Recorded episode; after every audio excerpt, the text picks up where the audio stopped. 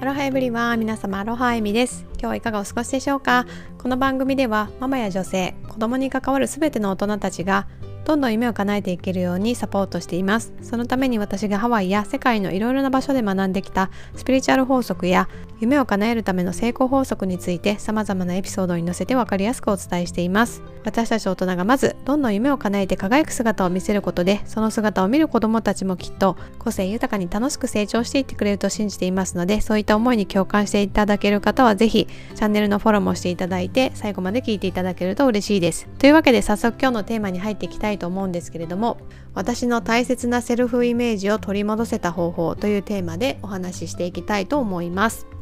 私はですね実は、まあ、妊娠とか出産を経てですね女性としてねまあ、フィジカルな面でもメンタルの面でもねすごくね大きな変化を体験しましてその中でね、まあ、もちろん得たものもたくさんあったんですけれども、ま、自分の中で優先順位が下がってしまったというか失ってしまったっていうねセルフイメージもねいくつかあったんですね。でもその中でもやっぱりねこの数年間子育てだったり起業の方にね集中している中でやっぱりねどこか自分じゃなくなっているような何かこう欠けているような感じがすごくする部分があってこれはね絶対にいつか取り戻したいっていうね思うセルフイメージがねあったんですね、まあ、そのセルフイメージというのはですねサーフィンをしている自分とあとはダンスをしている自分ですね。まあサーファーだったりダンサーだったりっていうねこのセルフイメージなんですね。若い頃にねまあすごく熱中してやっていたものでもあったし何て言うかな魂がねこう震える感じっていうか元気になる感じ、まあ、これをやってる時にはもうゾーンに入る状態というか、まあ、瞑想状態のようにね感じる時もねあったんですね。まあそれくらいですねなんかすごくこう、まあ、自分のね心とか魂にこうね元気をくれるものだったのでなんかそれがね今なかなかできていない状況っていうのでなんとなくね自分だけど自分じゃないみたいなねそういった違和感を感じていたんですね。まあそういったセルフイメージを取り戻すぞと決めてねいろいろとねできることから活動を始めているんですがまあそうやってやっぱり潜在意識にねそういった目標をね設定していたからかたまたまね音声の配信をね始めていくっていう中でねすごくね素敵な番組に出会ったんですね。その番組っていうのは波町ラジオっていうね番組なんですが、まあ、そのね番組にはですねもう私がねすごく憧れるタイプの大人たちがね楽しそうにこうお話しされてたんですね。まあ言ってしまえばこう立ち止まって安定を求めるとかではなくってもう常に変化を求めてそれを楽しんでクリエイティブにね生きる、まあ、大人サーファーたちのね、まあ、番組なんですよね。そのね大人サーファーたちのね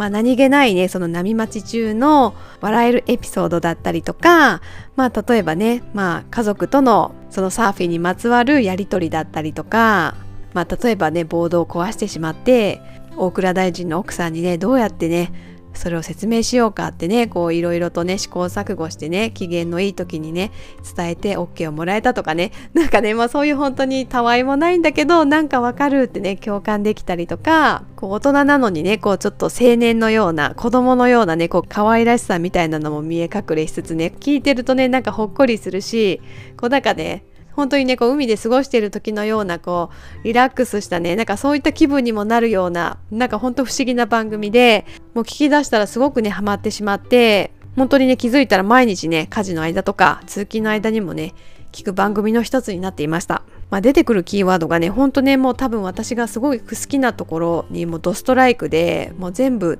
ツボっていうかなんかこう心に響いてくるものばかりで、まあ、もちろんサーフィンだったりとか海を楽しんでいるとかまあ、生活の中に海があるとか、まあ、あとはもちろんそこに関わる家族だったりとか、まあ、夢だったりとか、まあ、そこに向けての挑戦だったりとか、まあ、自分の成長だったり、まあ、自己表現だったりまたねその参加されてるパーソナリティさんの中でもオーストラリアとかね海外に住んでる方もいらっしゃってまあそういった部分でもね私はやっぱり移住とか海外生活ということもねすごく興味があるし、まあ、海外には行ってられないんだけどまあ日本のねいろいろなサーフスポットをねこう回っている方だったりとか、まあ、夢のね2拠点生活を始めた方だったり、まあ、あとはねトレーナーの方もいらっしゃってやっぱりそうやってねあの自分の好きなこと趣味を楽しむためにはやっぱり健康もすごく大事ですよね。私もこういった話今までも何度かしてると思うんですけど、まあ、やっぱりそのサーフィンを楽しむためにはじゃあ普段の生活でねどういうことに気をつければいいかとか、まあ、サーフィンをする時もねどういうね体の動きに気をつけたらいいかとか、まあ、そういったこともね教えてくれる方もいてなんか本当にねもう聞くエピソードが全てね血となり肉となるしまたねそのたわいもないエピソードであってもなんかねこうこう張り詰めてる神経をねこうちょっと緩めてあなんか海の近くにいるようなリラックスした気分にさせてもらったりとか、まあ笑えてね、本当にもうなんか一人でね、あの自転車こいでる中でね、大笑いしちゃうくらいね、なんかハマってしまうエピソードとかもあって、そうやってね、笑わせてもらって免疫力も上げれたりとか、なんか本当にね、すごく私の中でね、まあヒットする番組だったんですね。まあそういったねなんか楽しい波動をまあ潜在意識から私もねどんどん取り入れてるうちになんかね自分がその失っていたまずはねサーフィンをしている自分とか生活の中に海をしっかりと置いてる自分っていうねセルフイメージがねこう取り戻せそうな気がしてきてなんかね今まではハワイに行ったら息子と一緒にまたサーフィンを始めようみたいにねなんとなくこう特別なものみたいにねこうとっておきのものって感じでね置いてたんですけどあなんか別にそこまで待つ必要ないかって思い出して、まあ、特に今コロナでね本当はね去年にねハワイに行こうと思ってたんですけどなんかそれもねちょっといつになるかねまだよくわからない部分もあるじゃないですか。まあそういったことも相まってですねなんか別にそのハワイの海にこだわらなくてもとりあえず自分のねできる範囲からそのサーフィンを楽しむっていうことをやっていこうかなと思ったんですね、まあ、そのハワイほど綺麗ではないけど例えば地元から一番近いサーフィンのできるビーチに行ってみるとかまあ、ビーチに行くのがねちょっとやっぱり子連れで難しいってなったら、まあ、プールでねまずは泳ぐこととか水に慣れるっていうことをやってみるとかまあ、陸でのトレーニングっていうことでね、まあ、スケボーでこうバランス感覚をね鍛えながらね一緒に子供と楽しんでみるとか、まあ、またそこまでできなくてもそうやってねもうラジオを聴くっていうだけでその潜在意識にはねセルフイメージを取り戻していくにあたって、まあ、すごくね栄養になっていい効果にもねなっていると思うし実際にね私ももうその共感しすぎてなんか自分の思いをね伝えずにはいられなくなって、まあ、お会いしたことももちろんないんだけどコメントでねあのいろいろとお話をさせていただいたりとかしたらねちゃんとコメントも読んでいただいてね返していただいてそこから少しねあの距離が近づいたりとかっていうこともあって、まあ、そうやってねサーファーの方とねこうコメントでこうコミュニケーションするってだけでもなんかね自分のサーフィンライフっていうのがねが少し取り戻せたようななんかそんな気もして、まあ、そうやってねサーフィンとか海が好きなね同じ感覚を持った方とそうやって距離をね縮めてこうコミュニケーションできるっていうだけでもねすごく自分の中ではねあのサーフィンライフを楽しむっていうことにね近づいた気がしていて本当にね自分の中でねあこれは人生上向きになっていってるなっていう風にね思えたねその癒しの存在波町ラジオだったんですね。まあそのねハワイに行くっていう風にね決めれたのもねこの波町ラジオの存在はね結構ね大きかったと思います。まあ、もちろんね他の私のメンターからの影響だったりとかまあ、自分自身がね音声配信を始めてセルフイメージが変わってきたことだったり、まあ、起業してそのね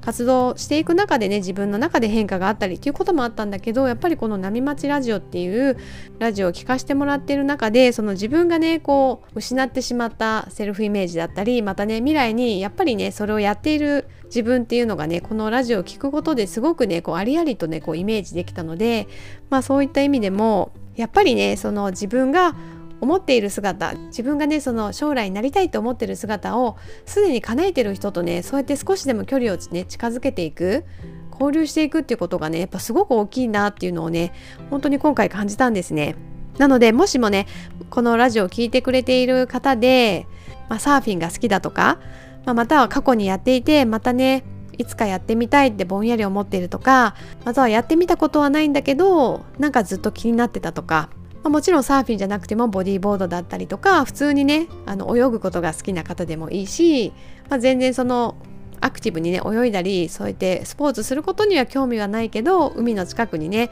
住めたらいいなとかなんか海のね近くに行くだけでね自分は元気になれる癒されるっていうようなねまあそんなことがねある方はね是非是非ねこの波町ラジオ聞いてみてほしいと思います。何かねあなたにねこうインスピレーションをね与えてくれることは間違いないと思うので是非あの概要欄の方にねこの波町ラジオのリンクを貼っておきますのでぜひチェックしてみてほしいと思います。私もねこの波町ラジオを聞きながらですねどんどんハワイ移住とかね親子でねサーフィンをするっていうね夢に向かってどんどんねセルフイメージを変化させながら夢に近づいていきたいと思います。皆さんも一緒にね夢に近づいていってくれるとすごく励みになります。というわけで今日も最後まで聞いていただきありがとうございました。また私はですねアロハナというねセルフコーチングのコミュニティも運営しています。こちらではねどうやったらね自分が本当に叶えたい夢をね見つけることができるのかとかまたねその夢を潜在意識にどうやったらセットできるのか、